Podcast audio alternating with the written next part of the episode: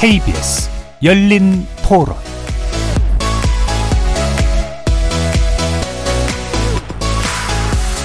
안녕하십니까. KBS 열린 토론 정준희입니다.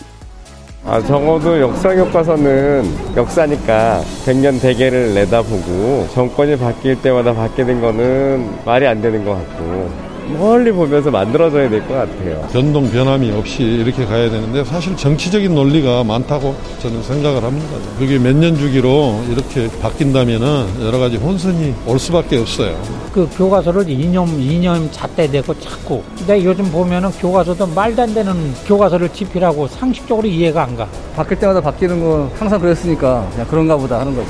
본질을 찾아서 그대로 가면 되는데 또 자기들이 마음대로 뭐 어떤 핑계를 대서 자꾸 바꾸니까 그렇지 않았으면 좋겠어요. 근현대사에 대한 진지한 고찰이 좀 필요한데 그런 정치적 입김이 작용하는 듯해서 학계의 노력이 좀 필요한 것 같습니다. 더 이상 이 부분에 대해서는 논쟁 없이 잘 정립이 됐으면 하는 마음입니다.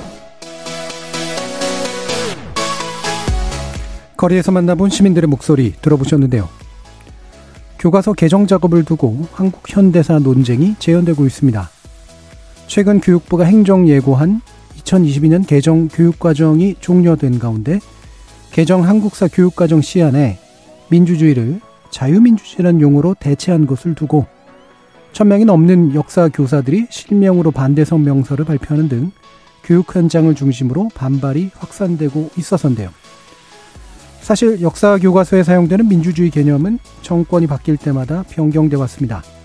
이명박 박근혜 정부 때는 자유민주주의라고 표기했고 문재인 정부에서는 민주주의와 자유민주적 기본 질서라는 표기를 혼용한 바 있는데요.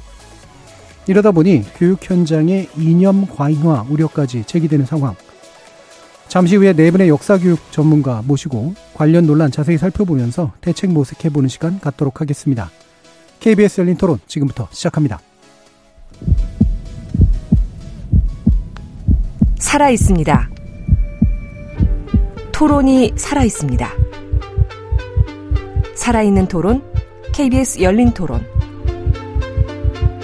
토론은 라디오가 진짜입니다. 진짜 토론, KBS 열린 토론.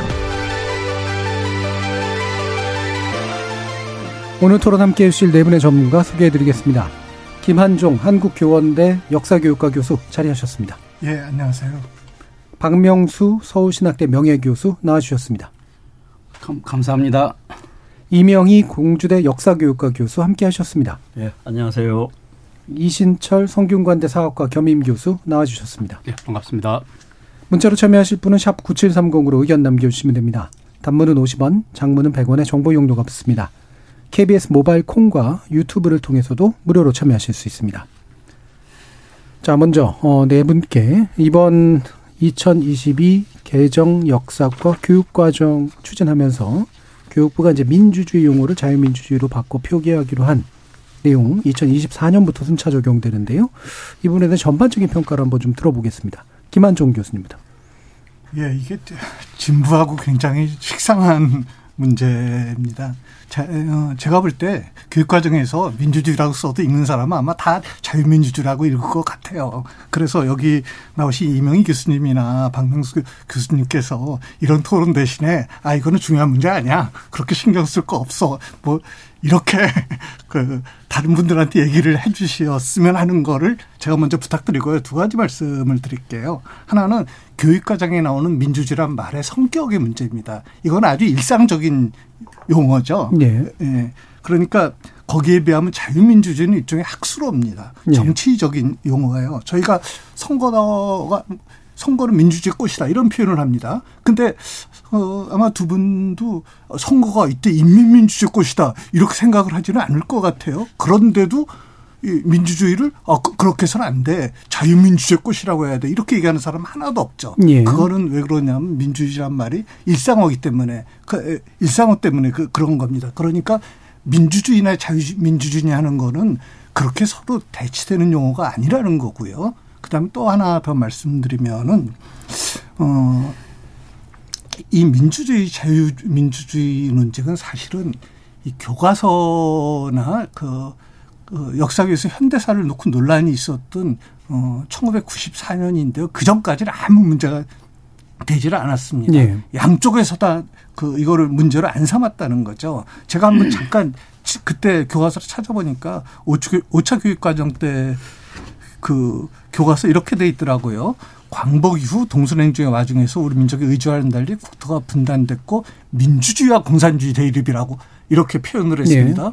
근데 민주주의란 말이 인민민주주의까지를 포함하는 걸로 느껴진다면 이렇게 썼을 리가 없죠. 어떻게 민주주의는 인민민주주의까지 예, 포함하는 예. 문제. 근데 인민민주주의라고 썼거든요. 또 그 어, 다른 이때 중학교 가서도 민주주의와 공산주의 이념의 대립이라고 썼어요. 예. 그러니까 아무 문제가 없었던 이거를 구태여 말을 꺼내 갖고 자, 아무 문제가 없다는 말씀은 뭘 써도 상관없다 이런 말씀이신가요? 아니면 어떤 건가요? 아니 그 용어 자체가 아예 성격이 다르다는 거죠. 우리 일상생활에서 민주주의라는 말을 예, 쓰지만 그러니까 일상으로서 민주주의를 쓰면 되고 그걸 예, 굳이 예, 자유민주로 국한해서 얘기할 필요는 없다. 예, 예. 예. 그 학술 용어로 쓸 땐 자유민주주의를 써야 될 때가 있을 예. 거예요. 근데 교육 과정은 학술 용어로 표현한 게 아니거든요. 예, 알겠습니다. 자, 그럼 박명수 교수님 말씀 예, 예. 드릴까요? 우리 이 김한중 교수님께서 어떤 민주주의 뭐 민주주의라는 단어만 써도 괜찮다 이렇게 말씀하셨는데 이 논쟁이 사실은 해방 공간부터 출발합니다. 해방 공간에 있어서 미소공유에서 모스, 어, 모스크바 어, 회담에서 뭐라고 결정했냐면은 민주주의적인 독립국가를 만든다고 어, 결정을 했어요. 예. 민주주의라는 단어가 나옵니다. 소련과 미국과 영국이 합의해서 만든 단어예요. 예. 그런데 그 조항이 나온 다음에 캐난이라고 하는 그, 어, 그 미국 그 소련 대사관에 있었던 사람이 이 모스크바 그 협정의 가장 큰 문제는 민주주의라는 말을 정의하지 않았기 때문에 문제가 생긴다. 그래서 예. 소련은 소련식대로 민주주의를 생각하는 것이고 미국은 미국식대로 민주주의를 생각을 하는 거예요. 그래서 어떤 단어를 써도 괜찮다. 원래는 그랬어요. 원래는 김한중 교수님 말씀이 맞습니다. 원래는 민주주의 있고 자유민주주의였는데 공산주의자들이 민, 그 공산주의를 민주주의라고 바꾸면서 개념에 혼란이 생기는 거예요.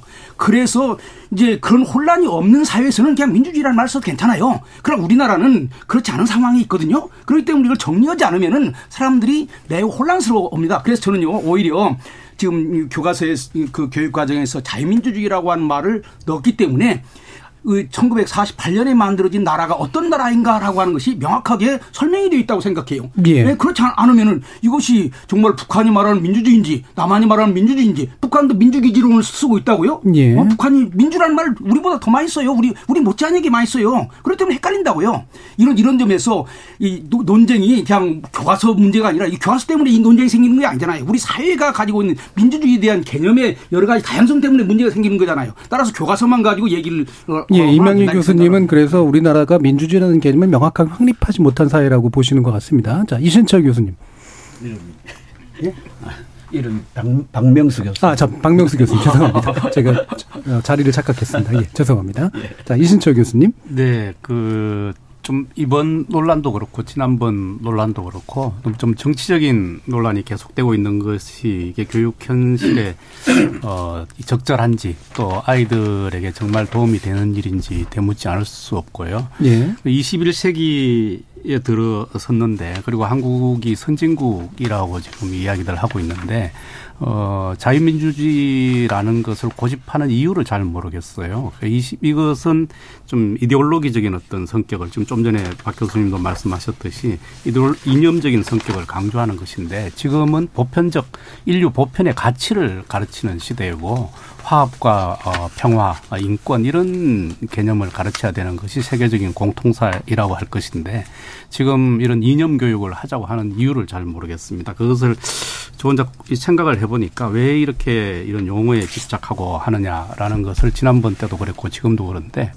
어 마치 한국사 교과서 또는 역사 교과서 자체가 무슨 커다란 문제나 결함을 가지고 있는 것처럼 공격을 하고 그러면서 이제 이 정치적 뭐 이해관계 뭐 그런 것을 노리는 게 아닌가 싶은 생각을 지울 수가 없습니다. 이게 뭐 그런 이념을 강조해서 얻을 수 있는 이익, 이익이 무, 무엇일지 지금 집권 세력에게 도움이 된다고 생각하는 것인지 또는 뭐 기득권을 가진 분들에게 도움이 된다고 생각하는 것인지는 모르겠는데 그런 어떤 정치적 노림수가 없다면 이런 불필요한 논쟁을 계속 제기하는 이유를 저는 납득하기가 대단히 어려운 그런 실, 상황입니다. 예, 그럼 약간만 더 명확히 해주시면 좋겠는 게 민주주의라는 용어에는 이념이 안 들어가 있고 자유민주주의 용어에는 이념이 들어가 있다 이렇게 보시는 건가요? 아 물론 뭐 이념을 넓게 보면 민주주의라는 것도 이념이죠. 예. 그렇지만 그것이 지금 좀 전에도 말씀하셨듯이 남과 북이 또는 뭐 이 자본주의 진영이든 사회주의 진영이든 민주주의 가치를 내세우고 있죠. 그것은 이미 어 인류 보편의 어떤 가치로서 또 이미 확립되었다라고 생각이 되고 그리스 때부터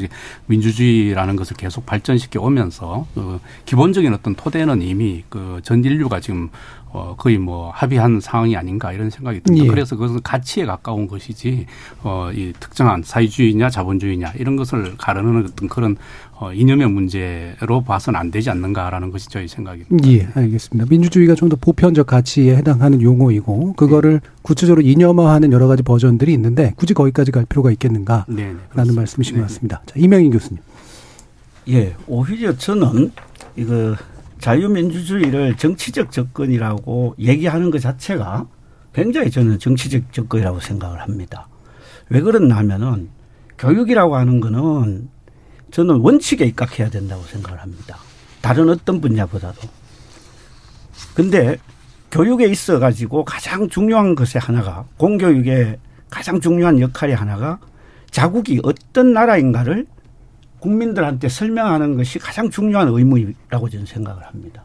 그 대한민국이 어떤 나라인가를 설명하는 데 있어서 저는 자유민주주의라고 하는 용어만큼 적절한 표현은 없다 이렇게 생각을 합니다. 즉 대한민국이 어떤 나라인가를 설명하기 위해서 꼭 필요하기 때문에 저는 자유민주주의가 필요하다. 왜 그렇게 생각하나 하면은 저는 아까 기본 그 말씀에 있어 가지고는 김한종 교수님의 말에 전적으로 동의합니다. 원래는 민주주의 하면 자유민주주의였습니다. 우리 역사에서도 그렇게 막 일반적으로는 통용이 됐습니다.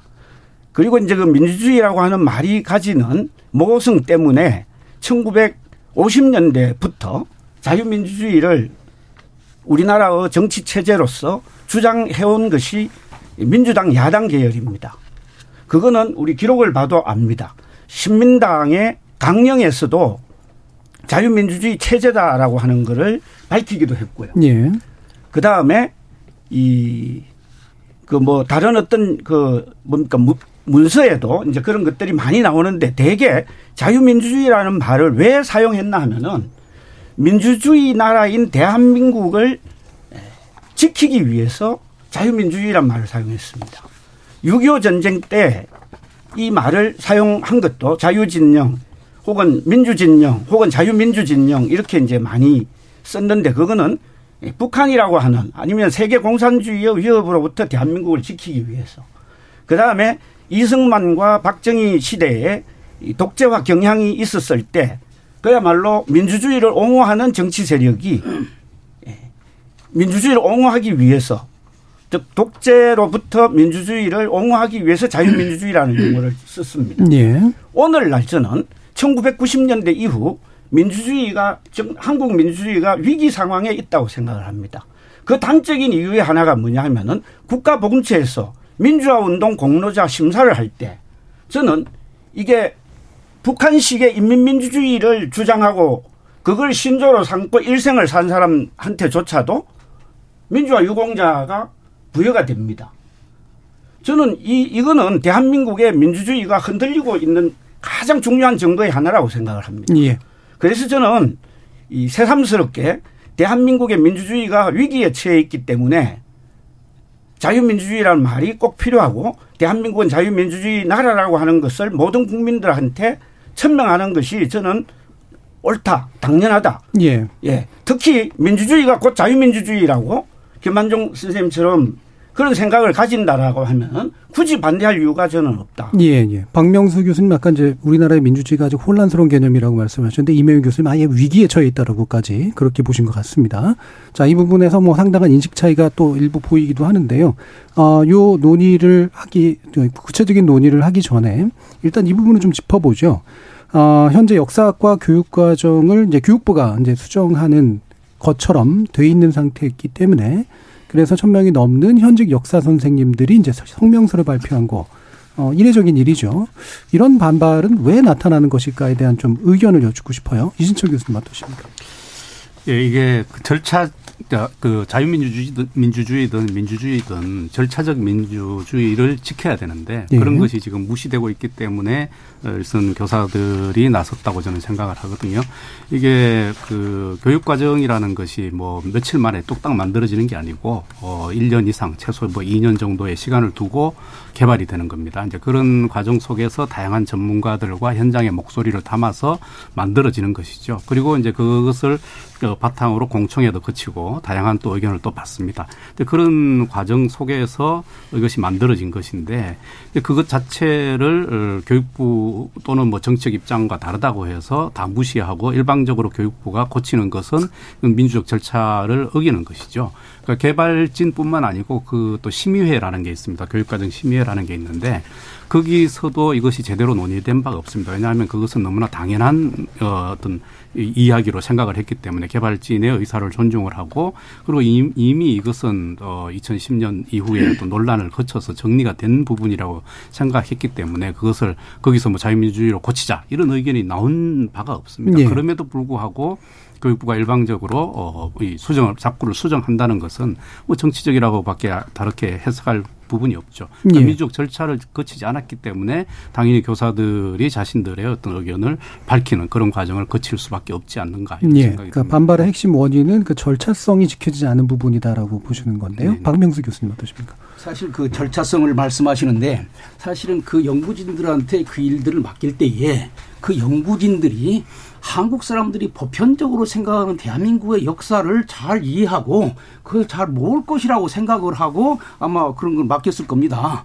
그런데 일반적으로 많은 분들이 염려하는 것처럼 지금 역사를 연구하신 분들이 에, 사실 다양한 생각을 가지고 있는 것이 아니고 어떤 한쪽으로 연구를 해가지고 집단적인 그 하나의 그, 형- 그 의식을 형성을 하고 있고 그래서 어떤 면에서는 일반적인 대한민국의 일반적인 사람들이 가지고 있는 역사 의식과 상당히 지금 다른 얘기를 지금 하고 있어요. 그래서 절차적으로 그런 문제가 있는지는 모르지만은 정말로 거기에 있는 정말로 문제 삼을 것은 거기에 시야를 맡긴 그 단체가 정말로 한국의 역사, 아, 그럼 뭐 역사학자뿐만이 아니라 뭐 한국 근현대사는 이 역사학자만 연구하는 게 아니지 않습니까? 정치사, 경제사, 문화사 다양하게 연구하는데 이런 것들을 충분하게 소화를 해가지고 얘기하는 그런 것이냐. 자, 그러면 예. 절차성은 어겨졌다라고 하는 건 인정하시나요? 아, 저는 그, 거기에 대해서는 제가 뭐 교육부 직원이 아니니까 법리, 법률을 따라서는 잘 모르겠습니다. 그러나 제가 문제 삼고 그러면 대표성이 어긋났다라고 판단하시는 그렇죠. 근거는 예, 예. 뭔가요? 저는 그렇습니다. 대표성이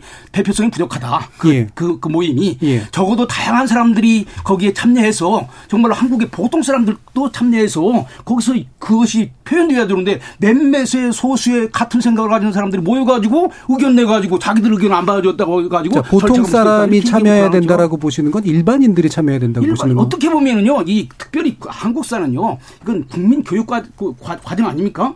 한국, 대한민국이 뭐고 내가 누군가를 얘기하는 것인데 소수의 학자들이 혹은 교사들이 이것을 전, 마음대로 할 수 있다고 생각하는 알겠습니다. 것은 예, 좀 더 많이 나간 견해시긴 해서요. 예, 일단 절차성 문제는 판단하지 못하겠고 대표성에 상당히 심각한 문제가 있다라고 오히려 생각합니다. 문제를 삼으셨습니다. 자, 김한종 교수님. 아니, 저 역사 교육 과정을 만드는데 역사 학자들이 대표성이 없다면 없다고 말씀하시면은 그게 납득이 될까요? 그렇게 얘기하면은 뭐 경제도 예컨대 뭐 그온 국민의 일이죠. 그 경제학자들 할 필요 없을 거고요. 으- 음악도 뭐 전부 그 모든 사람이 관련된 거 할 필요 없고 아 그런데 세, 세상에 어느 나라에서 어느 학문이 역사 과목의 교육 과정을 만드는데 어 너희 대표성 없어. 아 이거는 제가 볼 때는 굉장히 그 위험 죄송하지만 굉장히 위험한 말씀이신 것 같아요. 예. 그거를 어떻게 세상에 교육 과정을 만드는데 모든 사람들이 다 참가해서 그리고 그 한 가지 간과하신 거 있는 것 같은데 교육 과정 심의에는 그 교사나 그 해당 과목만 참가하지를 않습니다. 거기는 일반 시민들도 참가를 그 교육과정 심의위원회는요? 예, 예, 그렇습니다. 어, 어, 거- 과목도 그러니까 그런 걸 통해서 의견을 갖다 수렴하는 과정이 없는 게 아니에요. 예, 그러니까 연구진은 이제 역사 교과에 관련된 전문적 역량을 가지신 분들이 이제 구성하는 거고. 예, 그렇지만 그다음에 공청회에서 또 예, 이제 공청회는 이제 일반인들이나 이런 분들의 의견을 또 청취하는 거고요. 예. 이노희 저는 교수님.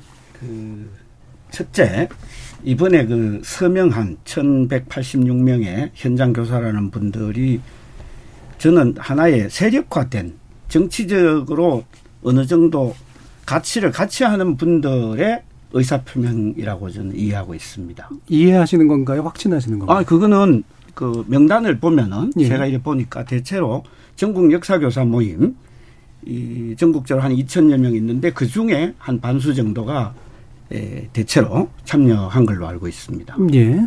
그래서 이제 그럼 뭐 전국 역사교사 모임이 정치단체인가요? 정치 단체는 아니죠. 예. 정치적인 성격을 가진 음.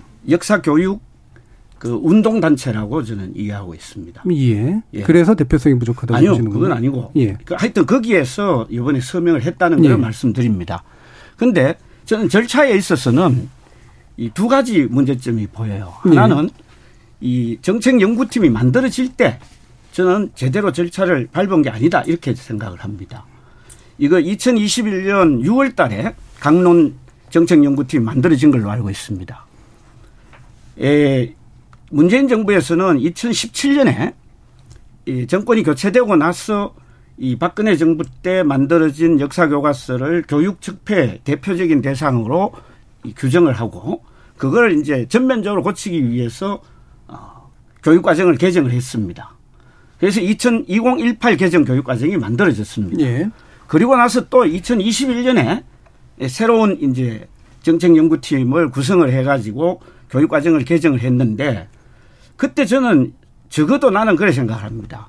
학, 대한민국의 교육을 제대로 해나가기 위한 교육부였다면은 어떻게 해야 되나 마땅하냐 하면은 역사 교육은 우리 오늘 여기에서도 앉아가지고 이렇게 절차성의 문제에 집중해서 예, 예. 그- 토론하듯이 예. 뭐가 있어야 되나 하면은 이건 국민적 논란의 대상이 되었고 국민에 따라 가지고 국민의 정치적인 입장에 따라서 첨예하게 의견이 갈리는 부분입니다. 이럴 때에는 정책 연구팀을 어떻게 해야 되나 하면은 책임질 수 있는 국가기관에서 이거를 주도해야 되는 것이 저는 마땅하다고 생각을 하고요. 그리고 이 연구 책임자라든가 연구위원들은 나름대로 누가 보더라도 어떤 진영에서 보더라도 아 저분이 하면은 그래도 우리나라 학계 또 여러 가지 국민 국민들의 여러 가지 정치적인 이념 지형 이런 것들을 고려해서 어, 이 교육 과정을 개발할 분이다라고 하는 그러니까 요번에 절차성에 대한 판단을 좀 해주시고요. 그렇죠. 어, 예. 그거에 대해서 저는 문제가 있기 때문에 예. 교육부 장관은요. 이 교육 그 교육 과정의 고시의 권한을 가지고 있는 거는 교육부 장관입니다.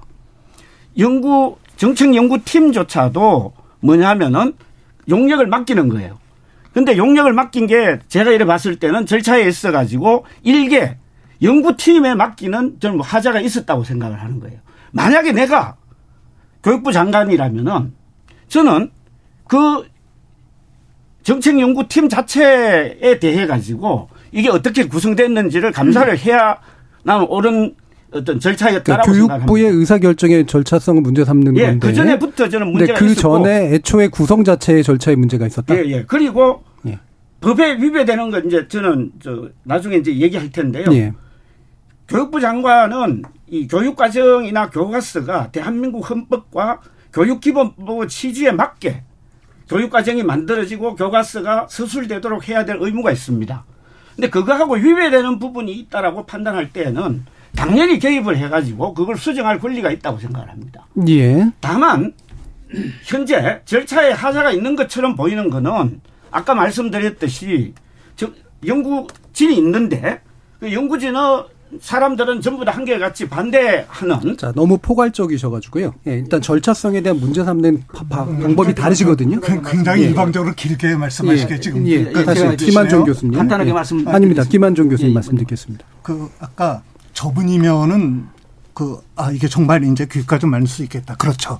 근데 저분을 누가 판단을 할까요? 지금 조금 전에 말씀하시면 교육부 장관이 판단하면 될 것 같이 말씀하셨어요. 뭐라고 얘기를 하면 문제가 있으면 교육반에 수정하고 했다. 그런데 한번 우리나라 현실에 어떨까요? 교육부 장관 되는 분들이 그 그걸 갖다 판단을 해서 아 이분이면 괜찮아.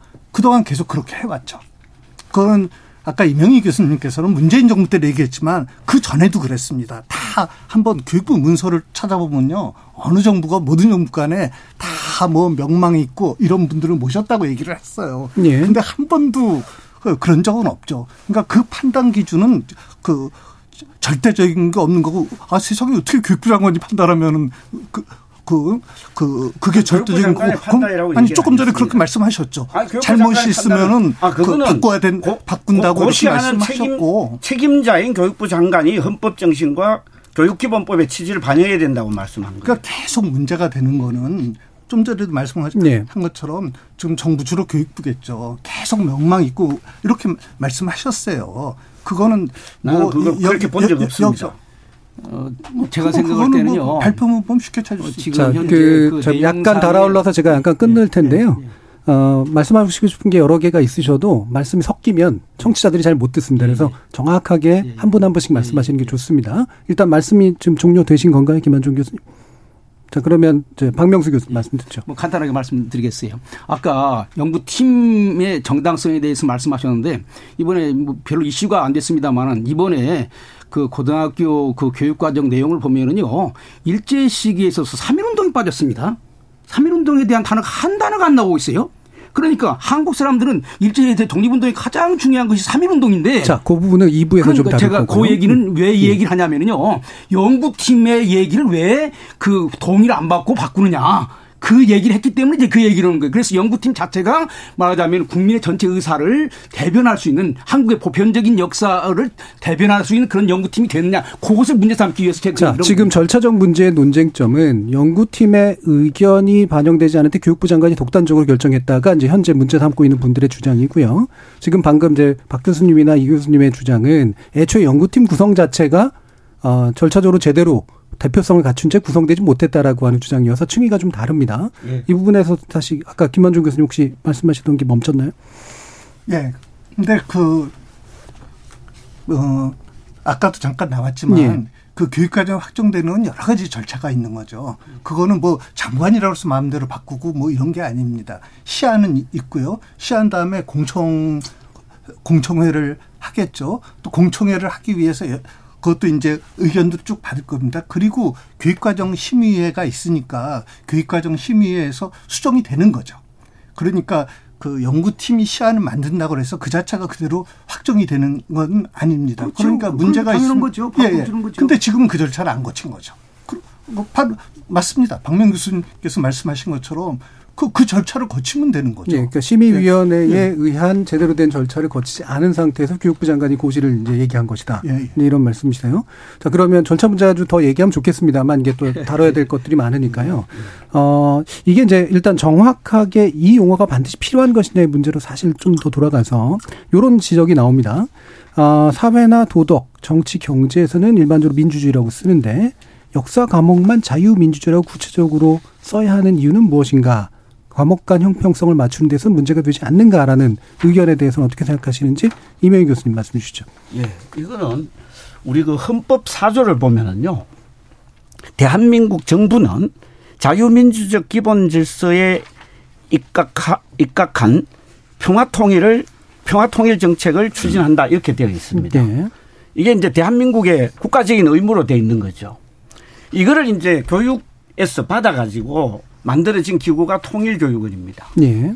그 통일교육원의 근거가 되는 통일지원법에 보면은 제2조 1항에 통일교육이란 자유민주주의에 대한 신념과 공동 민족 공동체 의식 및 건전한 안보관을 바탕으로 통일을 이룩하는 데 필요한 가치관과 태도를 기르도록 하- 하기 위한 교육을 말한다.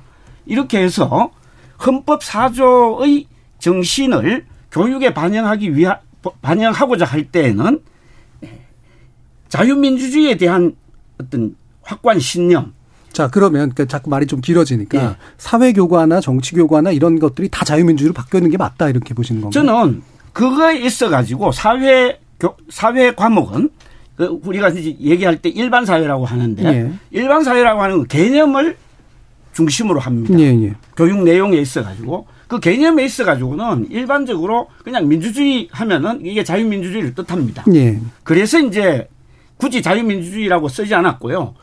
도덕윤리 교과서에는 전부 자유민주주의라고 되어 있습니다. 예. 여기에는 다른 교과서에 안 돼 있다라고 하는 것은 저는 잘못된 거라고 생각합니다. 예. 만약에 그렇게 썼다 하더라도 그거는 자유민주주의를 상정해서 쓴 거라고 볼 수밖에 없습니다. 왜냐하면 통일교육지원법이 그렇게 되어 있습니다. 예. 그러면 역사 교과서에도 자유민주주의를 상정하고 민주주의를 쓴 거라고 전제하면 안 되나요? 그러니까 내가 말씀드렸듯이 예, 예. 저는 한국의 상황이 1990년대 오히려 민주화 이후에 예. 대한민국의 민주주의를 근저에서부터 흔드는 그런 어떤 현재 현, 현막 상황이 되고 있기 때문에 예. 다시 민주주의를 지키기 위해서 자유민주주의라는 용어를 쓸 필요가 있다. 저는 그렇게 예, 생각합니다. 이준철 교수님 의견 주시죠.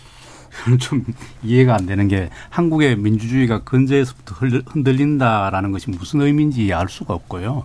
한국은 뭐 이 정도면 충분히 민주주의적이죠. 그리고 얼- 뭐 물론 언론의 자유라든지 이런 부분에 대해서 부족한 부분은 있겠죠. 그렇지만 사상이나 언론 출판 결사의 자유가 보장이 되, 되기 되어야 되는 사회라는 것은 누구나 공감하고 있고 그런 어떤 87년 민주화 이후 민주화 이후에 상당히 민주주의를 달성했다라는 것은 전 세계가 공인하는 바인데 지금 무슨 민주주의가 흔들린다는 것다고 말씀하신지 그게 이해가 안 되고요. 예, 예. 그리고 헌법 이야기를 하셨는데 이따가 뭐 또 이야기가 나올지 모르겠습니다만은 헌법의 자유민주적 어, 기본 질서라고 돼 있죠. 그거하고 자유민주주의를 왜 통일시 하시는지 저는 이해가 안 되고요. 그것은 다른 개념이죠. 자유민주적 기본 질서라는 것은 그야말로 어 자유 그리고 민주적 질서 두 가지를 합쳐놓은 것에 불과한 것이고 그건 자유민주주의라는 어떤 하나의 어떤 이념을 이야기하는 게 아닙니다. 뭐 굳이 쓴다면 그 용어를 그대로 쓸 수 있겠죠. 문재인 정부 때 자유민주적 기본 질서를 썼기 때문에. 네. 근데 굳이 자유민주주의라는 어 이념화된 용어를 고집하는 이유는 어, 좀 이해가 어, 쉽게 안 되는 것이죠. 예. 그래서 교과서별로 어쨌든 민주주의를 기초로 기본으로 삼고 필요할 때 자유민주주의라고 쓰는 것이 맞다. 자유민주주의라는 이념을 설명할 때는 그런 이야기가 예. 필요하겠죠. 근데 예. 지금 어 아주 좀 중요한 부분이 뭐냐면요. 재헌 그러니까 대한민국 정부가 수립되는 과정에 자유민주주의를 기본으로 하는 어 대한민국 정부가 수립됐다라고 되어 있어요. 예, 근데 예. 그것은 역사적 사실과도 맞지 않습니다. 재헌의회 어느, 어느 곳에도 자유민주주의라는 어, 용, 용어에 기반, 아, 저 그런 이념에 기반해서 대한민국 정부를 수립한다 이런 게 없고요. 그리고 예. 우리가 4.19하고 3.1운동 얘기하고 있는데 거기서도 예를 들면 4.19 때 누가 자유민주주의 만세라 그랬습니까? 민주주의 만세라 그랬지. 근데 그런 어떤 역사적 사실을 왜곡하는 것이죠. 어떻게 보면. 그건 예. 87년 헌법에 들어간 것인데 그 이후에 뭐 만들어진 개념을 그 이전의 역사까지 다 소급해서 적용한다는 자체가 말이 안 되고 예. 그러니까 민주주의를 발전하는 여러 가지 과정 속에서 다양한 이야기를 오히려 할 수 있는 것이죠. 다른 예. 과목에서 또 마찬가지고 역사 과목에서도 마찬가지고 그런 어떤 다양성을 보장하는 그런 어떤 역사 교육 아 교육이 되어야 된다라고 저는 생각합니다. 예. 당연히 민주주의라고 통일하는 것이 옳다라고 예, 생각합니다. 재헌 의회의 헌법에서도 그렇고 역사적인 사실하고도 일치하지 않는다. 따라서 자유민주라는 용어는 그에 대한 구체적인 서술을 필요할 때 쓰는 것이 맞다. 이렇게 네, 이제 보신. 겁니다. 자, 그러면은 이 부분은 좀 다루고 일부로 좀 마치면 할까 싶은데요. 일단 반발이 좀 많자 교육부가 민주주의라고 하는 용어와 자유민주주의를 병행해서 쓰자는 것이지 자유민주로만 대체해서 서술하는 것을 강요하는 것은 아니다라는 그런 입장을 발표했거든요. 이 부분에 대해서 어떻게 보시는지 박명수 교수님 말씀 주시죠.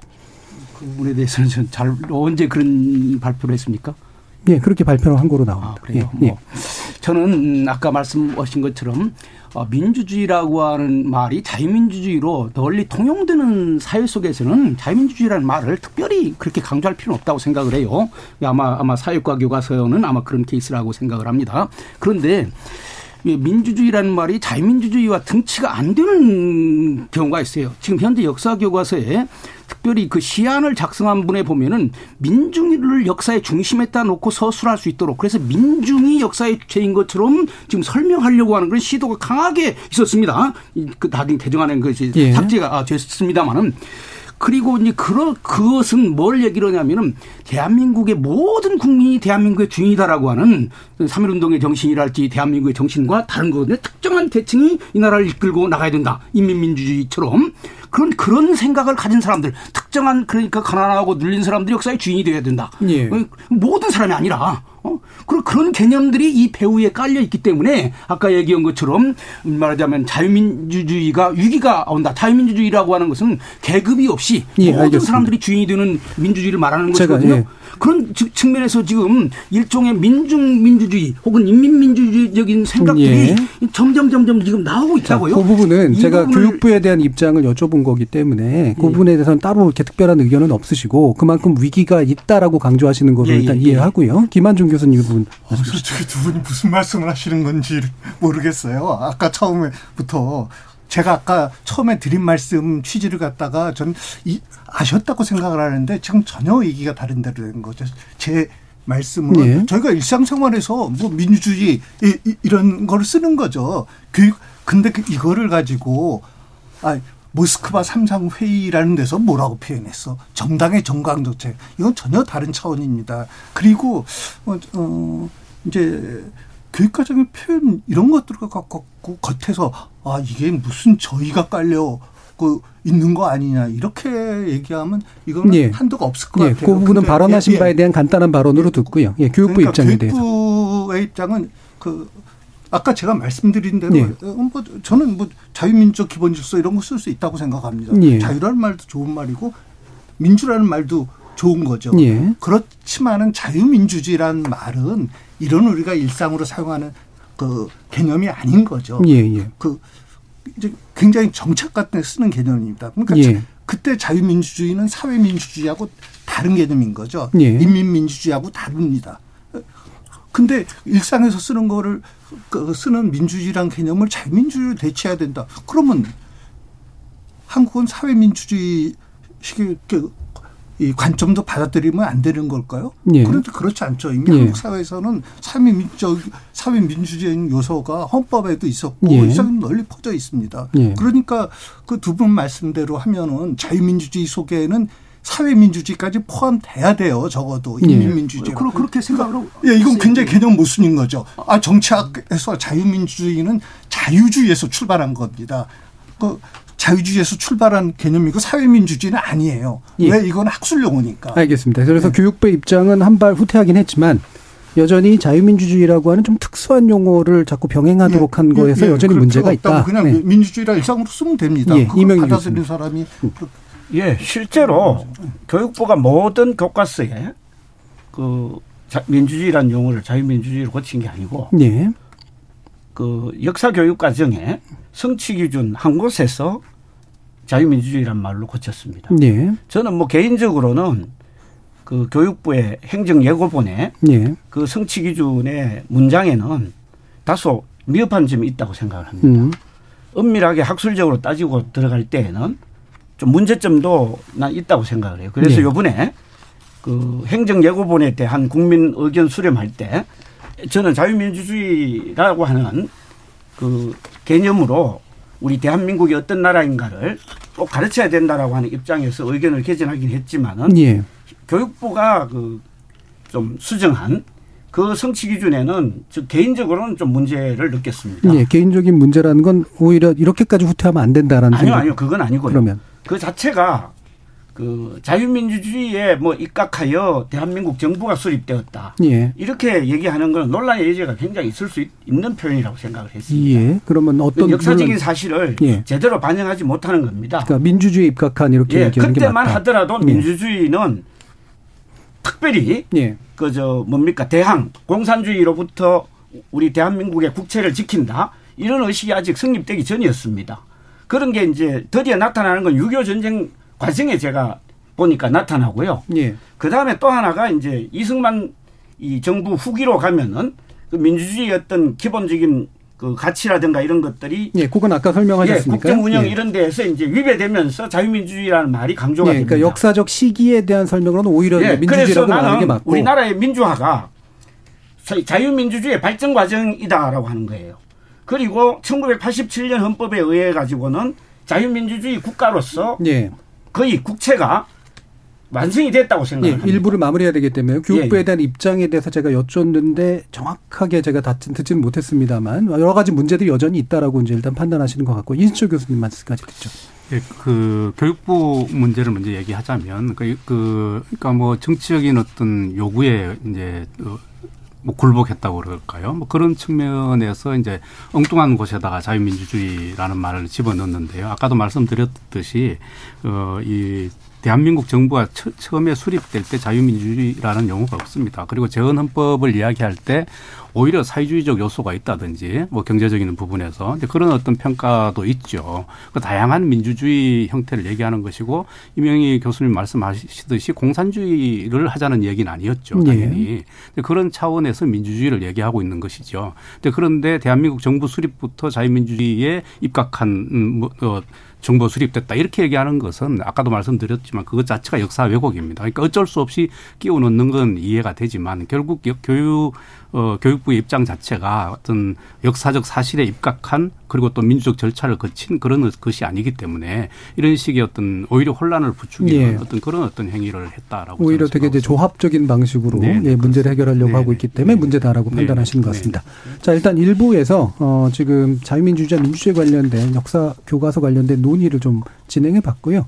여기서 일단 일부 마무리 짓고 청취자 문자 들어보고 이어진 2부에서 나머지 토론 이어가도록 하겠습니다. 정희진 문자 캐스터. 네, 지금까지 여러분이 보내주신 문자들 소개합니다. 0025님. 획일적인 과거 미소 냉전 시대에 미국식 자유민주주의만을 표현한다고 생각하지 않습니다. 조세미님, 학자라고 하는 분들이 자유를 도리어 침해하고 정치적으로 갈라치게 하고 있어 아쉽습니다. 정윤지님, 역사 교육을 위한 내용이라면 용어의 변경 사유는 정당해야 합니다. 김기중님, 우리 국민들 가운데 자유민주주의를 주장하는 사람들이 몇 사람이나 될까요? 네, KBS 열린 토론. 이 시간은 영상으로도 생중계하고 있습니다. 유튜브에 들어가셔서 KBS 일라디오 또는 KBS 열린 토론을 검색하시면 지금 바로 토론하는 모습 보실 수 있습니다. 방송을 듣고 계신 여러분이 시민 농객입니다. 계속해서 청취자 여러분들의 날카로운 시선과 의견 보내주세요. 지금까지 문자캐스터 정희진이었습니다. 토론이 세상을 바꿀 수는 없습니다. 하지만 토론 없이 바꿀 수 있는 세상은 어디에도 없습니다.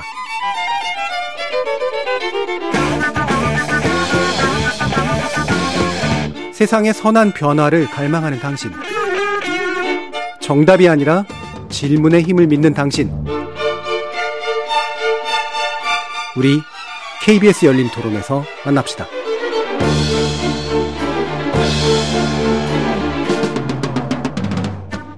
KBS 열린 토론 2부에서는 이신철 성균관대 사학과 겸임교수, 이명희 공주대 역사교학과 교수, 박명수 서울신학대 명예- 명예교수, 김한종 한국교육대 역사교육과 교수 이렇게 네 분과 함께 아, 교육 현장에서 이념화 내지 정치화에 관련된 논란이 왜 문제가 되는 건지 이 부분을 좀 짚어보도록 하겠습니다.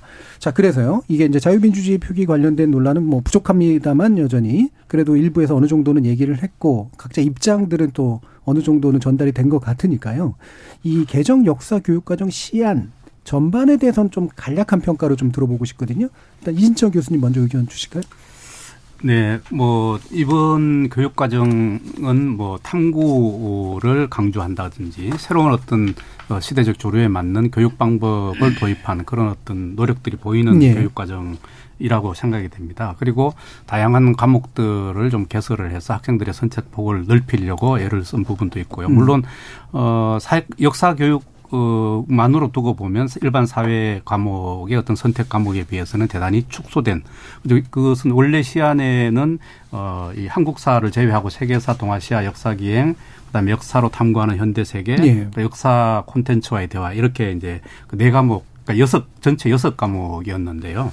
이 부분이 지금 그 역사 콘텐츠 부분이 이 없어졌습니다. 이제 음. 그 과정에서 교육부가 이제 그것도 이제 없애버렸는데 선택의 폭을 줄인 것이죠. 예. 역사 교육의 어떤 폭을 왜 줄이려고 하는지 그건 또 선택의 폭을 줄이는 것은 이해가 안 되는 부분이 있습니다만은 그럼에도 불구하고 좀 더 학생들이에게 쉽게 다가가고 학생들이 주도적으로 뭔가를 탐, 무언가를 탐구할 수 있는 그런 교육 과정을 마련하려고 애를 썼다는 예. 점에서 저는 좋은 점수를 예. 드리고 싶습니다. 그러니까 반반이라고 볼 수 있는데 교육 네. 그 방법론 측면에서 좀 개선된 면이 분명히 좀 있는 것 같고 네, 그렇습니다. 대신 역사 교육 범위 가 좀 지나치게 줄어든 면이 있어서 좀 아쉬운 측면이 있으신 것 같고요. 네, 네. 자, 박명수 교수님 의견 주실까요? 먼저 한 가지 좀 짚고 넘어갈 것이 있을 것 같습니다. 자유민주주의라고 하는 단어가 포함할 수 있는 개념이 있고 포함할 수 없는 개념이 있습니다. 그러니까 김한정 교수님께서 자유민주주의, 사회민주주의, 이민민주주의, 자유민주주의 속에 사회민주주의뿐만이 아니라 인민민주주의도 포함될 수 있는 거 아니냐 그런 말씀을 약간 하셨어요. 아니 그 그런 말 안 했는데요. 어, 금방 금방 제가 들었는데 아, 아니요. 제가 예. 사- 자유민주주의, 사회민주주의 아니. 그랬어요. 제가 그 아, 그렇다면 다행이에요. 그래서 제가 제가 아니, 얘기할 굉장히 때는 자, 다시 그 논쟁으로 가고 싶진 않은데. 아니요, 예, 아니요. 그래 저, 저 정리해서.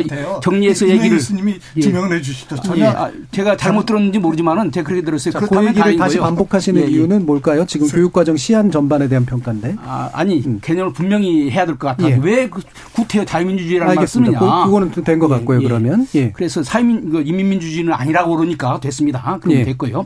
제가 이제 현재 교육 과정에 좀 음, 좀 음, 하고 싶은 얘기는 개항기에 있어서 역사를 너무 세- 서구 제국주의 열강의 침략과 그리고 국권의 수호라고 하는 서양은 침략하는 것이고 우리는 거기에 대해서 수호하려고 하는 이런 식으로 지금 큰 구도가 지금 짜여 있다고요. 예. 그런데 이것보다는 오히려 서구 문물의 유입과 근대 국가의 발전이라고 하는 그래 그래야 오늘 뭐 민주주의랄지 시장 경제랄지 세계로 나가는 것이 되지 않겠습니까? 그래서 좀 시각을 바꿔 가지고 서구 문명을 긍정적으로 해서 우리가 그걸 어떻게 수용을 해서 그리고 우리 창의성을 발휘해서 어떻게 오늘의 대한민국으로 나오는가 이 점을 좀그 개항사에 좀 했으면 좋겠고 일제 예. 시대에 있어서는 독립운동이 다 똑같은 독- 독립운동이 아니거든요. 다 똑같은 독립운동이면 해방 이후에 나라가 두 개로 나눠질 이유가 없는 거예요. 각각 궁극적으로 가려고 하는 목적이 달라요. 하나는 민주주의, 자유민주주의 국가를 만들려고 하는 쪽이었고, 예, 예. 하나는 공산주의 국가를 만들려고 쪽이었는데, 지금 현재 그걸 흐릿하게, 흐릿하게 만들어 놨어요. 그래서 뭐가 저쪽이고 뭐가 이쪽인지 잘 모르게 만들어 왔다고요? 그러니까 혼란이 오고 학생들이 이해하기 어려워요. 자, 그래서. 박명수 교수님의 의견은 상당한 내용 변화를 좀 요구하시는 예, 쪽에 예. 좀 가까운 것 같고요. 상당히 좀 정확하게 있는 대로 일제시대 때 독립운동이 좌파 운동이면 좌파 운동이었다, 우파 운동은 우파 운동이었다 분명하게 해야지 그것을 어 뭐 흐름텅하게 예. 해가지고 뭐하게 만들어 놓으니까 해방 이후 역사가 혼란스러워지게 된다고요. 알겠습니다. 한국 어, 김한정 교수님 의견 들어보세요. 지금 음, 이 교육과정이라는 성격 예. 그 자체에 관해서 좀 제대로 생각하시지 않고 저기 하는 것 같아요. 지금 말씀하신 대로 뭐 교육과정이 아니라 뭐 교과서야죠. 예. 어떻게 세상에 교육과정에서 뭐 이런 것까지 다 씁니까? 저는 이제 뭐 그래서 뭐 거기에다 더뭐 언급할 필요는 없을 것 같고요. 예. 저 전체적으로 보면은 저는 교육과정을 만든 사람들의 의욕은 있었다고 생각합니다. 왜 그러냐면 흔히 뭐 탐구라든지 또는 이제 그 개념에 보면 요새 한국 사회에서 문제가 되는 생태,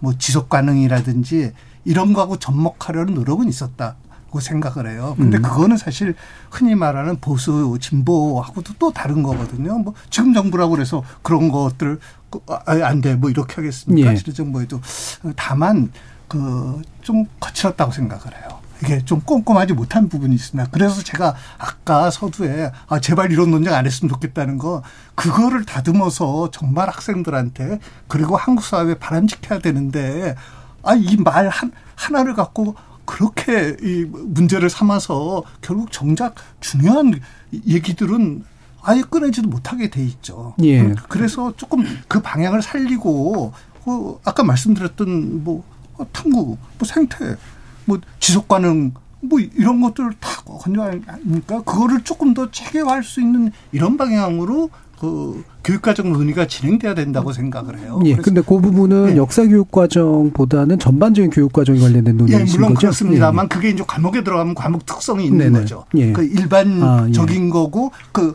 다만 우리가 이제 배우는 거는 그냥 전체 일반 방향을 갖고 배우지는 않잖아요. 예, 예. 교, 그게 교과에 들어가면 교과에서 배우는 거고 어, 다른 교과 못지않게 역사 교과에도 그런 시도가 있었다고 생각을 해요. 근데 예.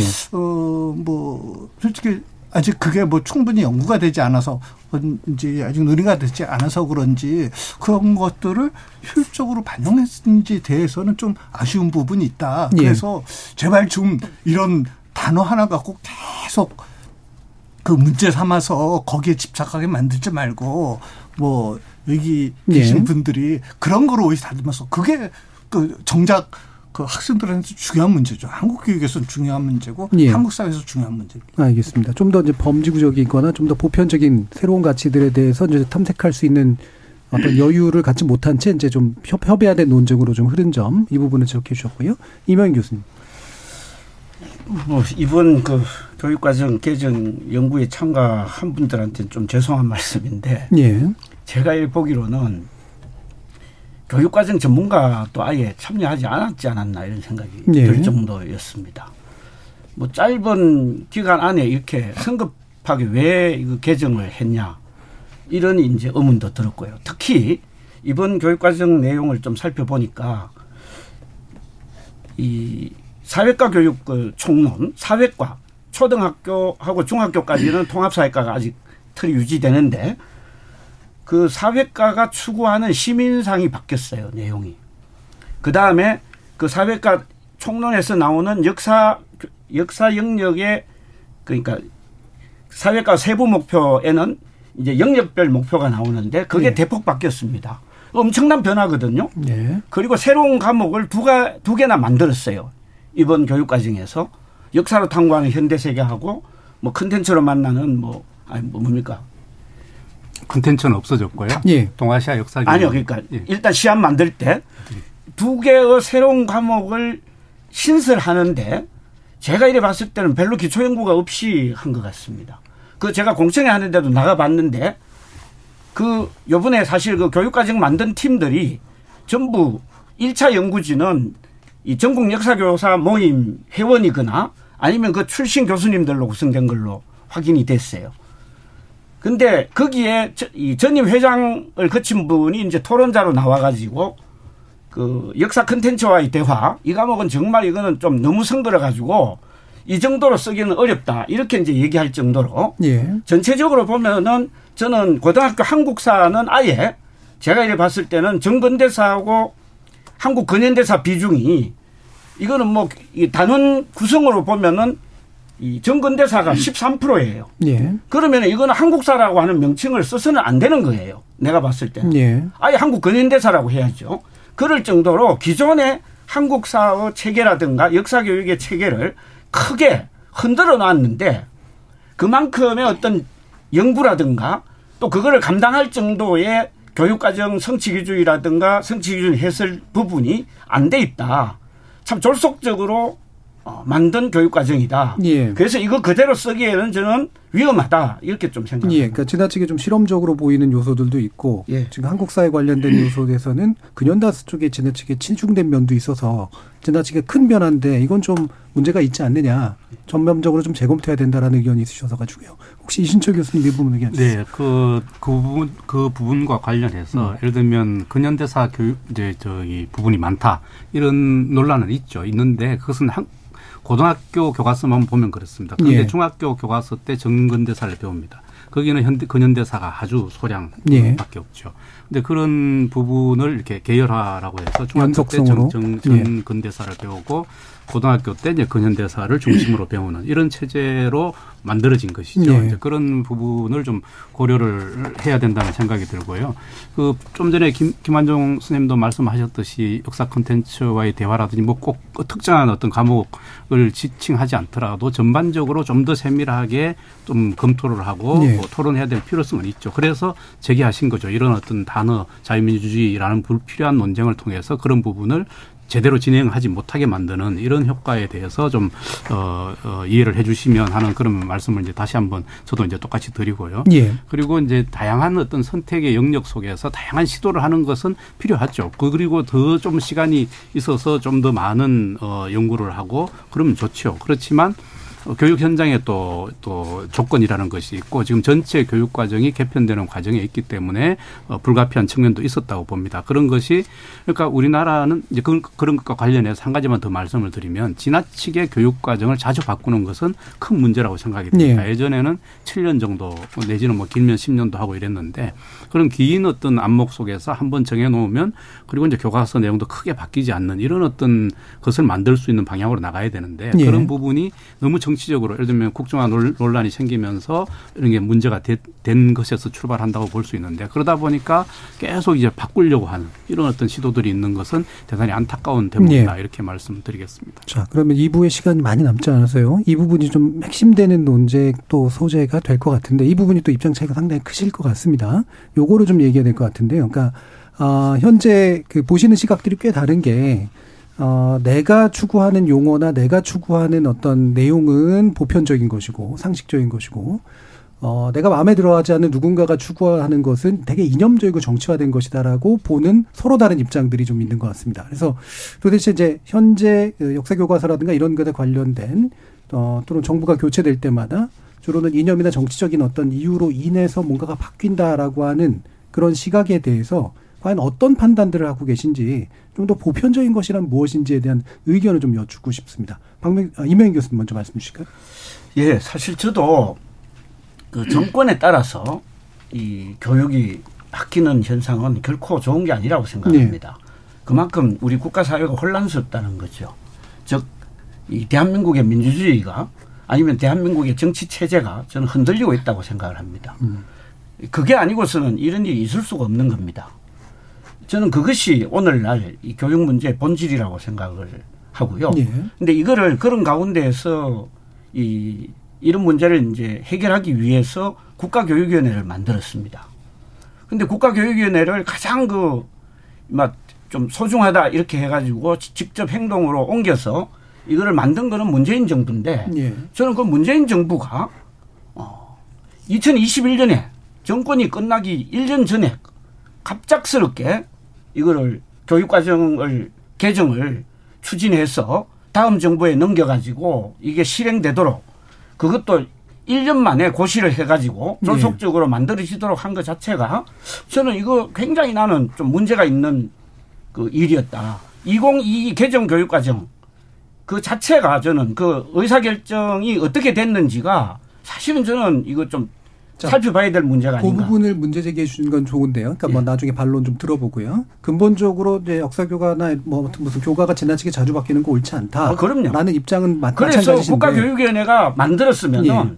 그곳에서 그야말로 지금 뭐 국민참여위원 회도 이제 예. 두고 여야가 다 참여해가지고 합의를 통해 가지고 만들어가는 시스템을 만들었는데 거기에 맡겨두지 않고 왜 나는 그 권력 말기에 그런 일을 해가지고 예, 예. 이런 일을 처리하느냐 예. 이거 자체가 저는 좀 문제가 있었다고 생각합니다. 예, 그럼 국가교육위원회라는 건 어쨌든 그 시스템을 통해서 보편적인 것, 것들을 찾아 나가는 예. 합의해 나가는 그 방식에 그게 대해서는 여야 모두 다가 예. 동의해가지고 지난 대선 과정에서 그 여야 후보들 모두가 그 점에는 뭐 다 동의했던 것 같아요. 제가 예, 이렇게 예. 대선 과정에서 지켜봤을 때. 알겠습니다. 자. 적어도 그런 거는 우리 사회 한계 성과라고 생각합니다. 예, 김만종 교수님 어떠신가요? 어, 예, 뭐 좋습니다. 국가 그- 그렇지 않아도 이게 교육부에 의해서 교육부는 어쨌든 정부에 해당하는 게 바꾸는 것보다 국가 교육위원회 만들어지고 근데 국가교육위원회가 이제 그런데 휘둘리지 않을 시스템을 만들어야죠. 예. 그렇지 않으면 또 결국은 위원장 누구 임명하냐 이런 거에 달라서 일단 네. 일단 거기는 동의하고요. 그 다음에 아까 문재인 정부 말에 이거는 어좀 오해 플러스 약간 왜- 왜곡도 있는 것 같은데 2022년 교육과정 자체는 그때 예정돼 있었던 게 아닙니다. 뭐 잘 아시겠지만 교육과정 2009년에 만들었고 2015년에 만들었어요. 예. 6년 간격인 거죠. 음. 이미 그, 그 전부터 그때 그 정도에 만든다는 거는 누구나 다 알고 있었던 거죠. 아무 얘기가 없이 그냥 갑자기 에, 만드는 건 예, 아니다. 예. 뭐 이 부분이고요. 그다음에 하나 더 말씀드리면은 이 국가교육위원회가 과연 개별적인 교육과정까지를 갖다 여기서 만들 수 있느냐? 음. 그러면 이제 국가 교육가 아니 뭐 법에 보면은 그게 산하 가장 중요한 일로 되어 있습니다. 아니 그러니까 그거는 그 원론적인 표현이 아니라 그 예. 운영 시스템의 문제인 거죠. 현재는 그런 운영 시스템은 없는 거죠.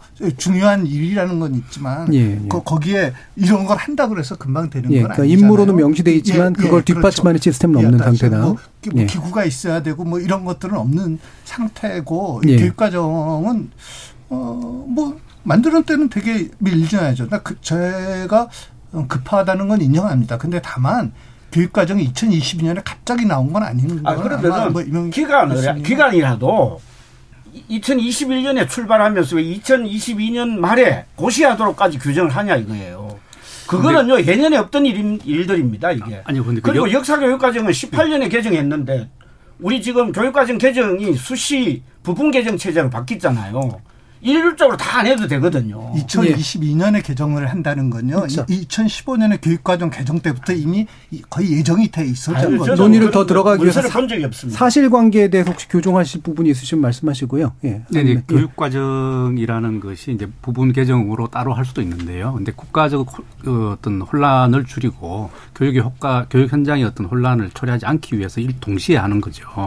그렇기, 그렇기 때문에 그 2015년에 전체 과목에 그게 있었고 그리고 당연히 7년 후니까 2022년 정도에 있다는 것은 예정되어 있었던, 있었던 어떤 일정이라는 것을 말씀을 드리는 거죠. 예, 그게 예. 그거 저는 동의할 수 없습니다. 아니 뭐 사실 확인이 안 돼요. 아니, 그러니까. 아니, 사실 확인이 되는 부분이죠. 그거는 뭐 네. 동의하시고 안 하고의 문제가 아니고 그것은 7년마다 그 7년 정도마다 물론 10년 내에 할 수도 있습니다. 그거는 그- 그렇게 다 이렇게 뭐- 뭐랄까 합의가 그러니까 근거를 가지고 얘기를 아니, 하셔야지. 아니요, 얘기를 자, 끊겠습니다. 끊겠습니다. 아, 잠깐 끊겠습니다. 차, 몇차 그랬잖아요. 자, 박명수 교수님 잠깐만요.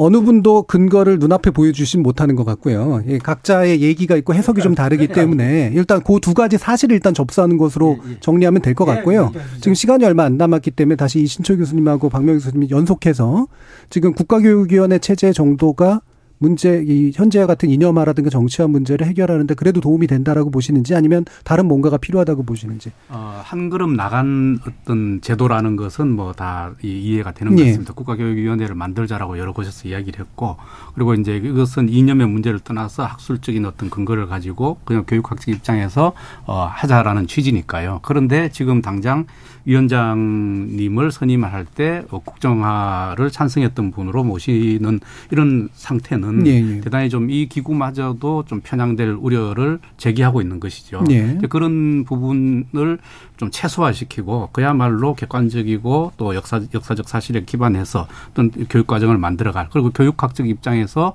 학생들을 생각하는 그런 어떤 기구로 거듭날 수 있는 장치나 시스템을 마련하는 것이 아주 예. 급선무라고 그 생각합니다. 체제 자체는 바람직하나 그게 또 이제 정부나 아니면 정치 권력에서 오용될 가능성에 대해서 네, 뭐 유의해야 좀- 된다. 좀 전에 이명희 교수님 말씀하셨듯이 그뭐 불편 부당한 어떤 어떤 객관성을 가진 그런 분들을 추대해야 된다라고 그뭐 말씀을 하셨잖아요. 예, 그런 예. 것에도 지금 위배되는 인선을 했다라는 음. 측면에서 우려를 표하지 아, 표하지 않을 수 없습니다. 자, 이런 이념화 문제 박명수 석 교수님 어떤 해결책을 제가 제시하고 생각할 때는 어, 불편, 부당, 음, 뭐 공정한 이런 용어도 좋지만은 역사 어, 교육 과정은 대한민국 헌법적인 정신에 어, 얼만큼 부합하느냐 이걸 따져야지 어, 과거 정권에서 무슨 일을 했느냐 이것보다는 헌법적인 정신을 얼만큼 잘 역, 교과서에 구현해서 대한민국의 정체성을 잘 만들어낼 수 있는 그런 인물이 중요한 인물로 부각되어야 된다고 예. 생각을 하는 것이고 예.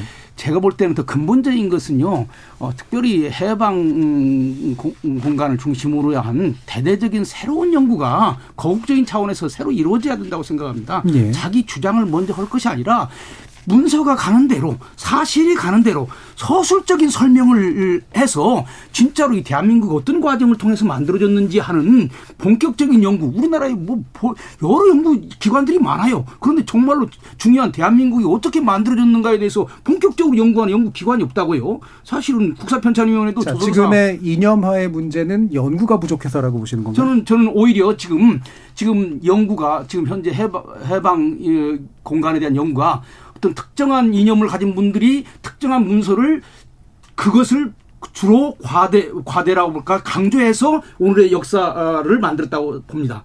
그렇기 때문에 여러 가지 문서, 특별히 대한민국을 만드는 사람들의 주체 주류 세력들이 어떻게 역사를 이해했는가 그것을 중심으로 놓고 대한민국 역사는 대한민국을 만드는데 기원 사람들이 알겠습니다. 이- 있을 거 아니겠습니까? 예. 그런 사람들을 중심에 놓고 역사를 다시 공부를 해야지 그 사람들을 비판하는 것을 중심에 놓고 역사를 쓰게 되니까 결국 대한민국은 잘못된 역사가 될 수밖에 없는 거죠. 그래서 저는 예. 근본적인 역사 연구부터 다시 해서 대한민국의 역사 자, 마무리 발언을 하셔야 되기 때문에 이제 시간을 정리하겠습니다. 자, 1분 정도씩 이제 시간을 드릴 수 있을 것 같은데요.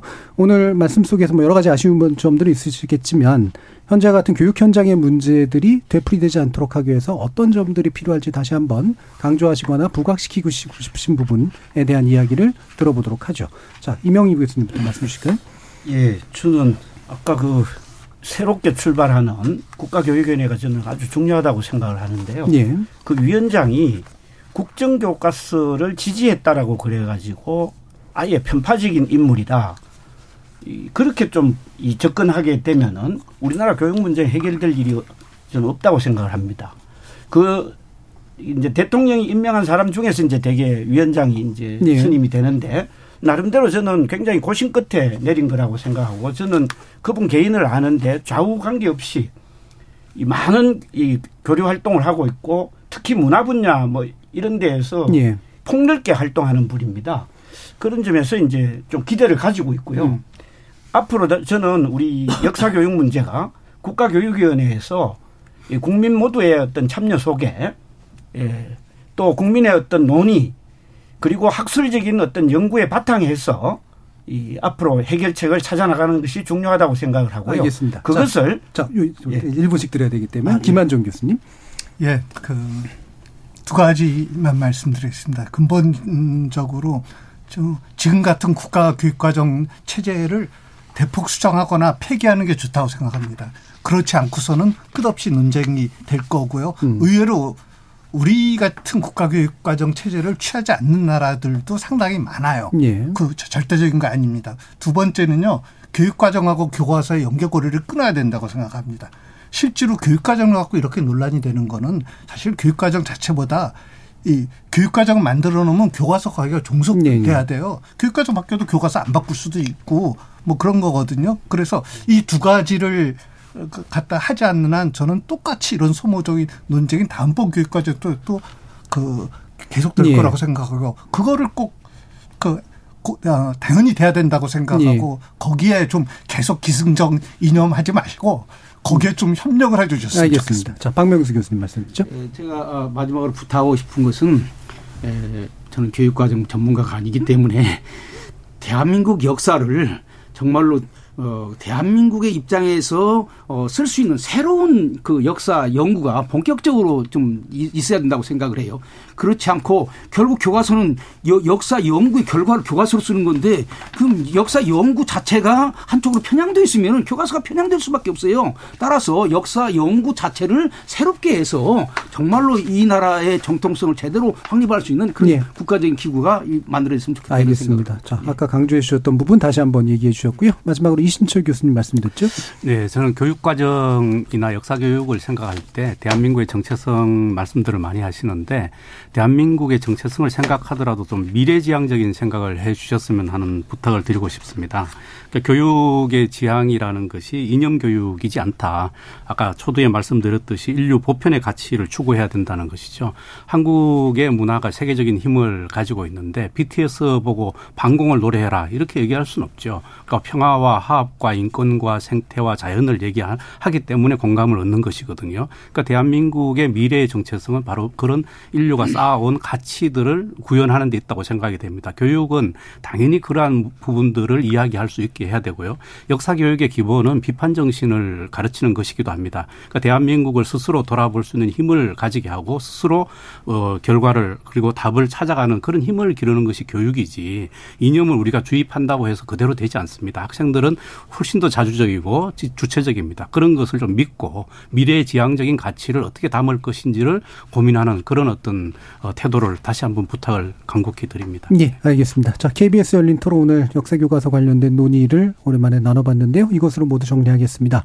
오늘 토론 함께해 주신 네 분의 전문가 김한종 한국교연대 역사교육과 교수, 박명수 서울신학대 명예교수, 이명희 공주대 역사교육과 교수, 그리고 이신철 성균관대 사학과 겸임교수 네 분 모두 수고하셨습니다. 감사합니다.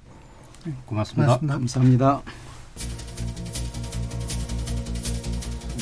우리 공교육 체계를 거쳐 성장해온 사람들에게 교과서는 사실 그렇게 긍정적인 이미지로만 남아있지는 않을 겁니다. 민주사회 시민에게 필요한 가치와 지식의 최저선이기보단 시험 위에서 주입되고 박제화된 타인의 지식처럼 느껴지곤 했죠. 그럼에도 불구하고 우리가 무의식 중에 존재하는 여러 가치관이나 지적 역량이 어린 시절에 습득했던 교과 지식에 의존하고 있음을 발견할 때마다 저도 새삼 놀라기도 합니다. 그래서 무릇 교과서는 신중하게 작성되고 또 신중하게 수정돼야 하는 거 아니겠습니까? 지금까지 KBS 열린 토론 정준이었습니다.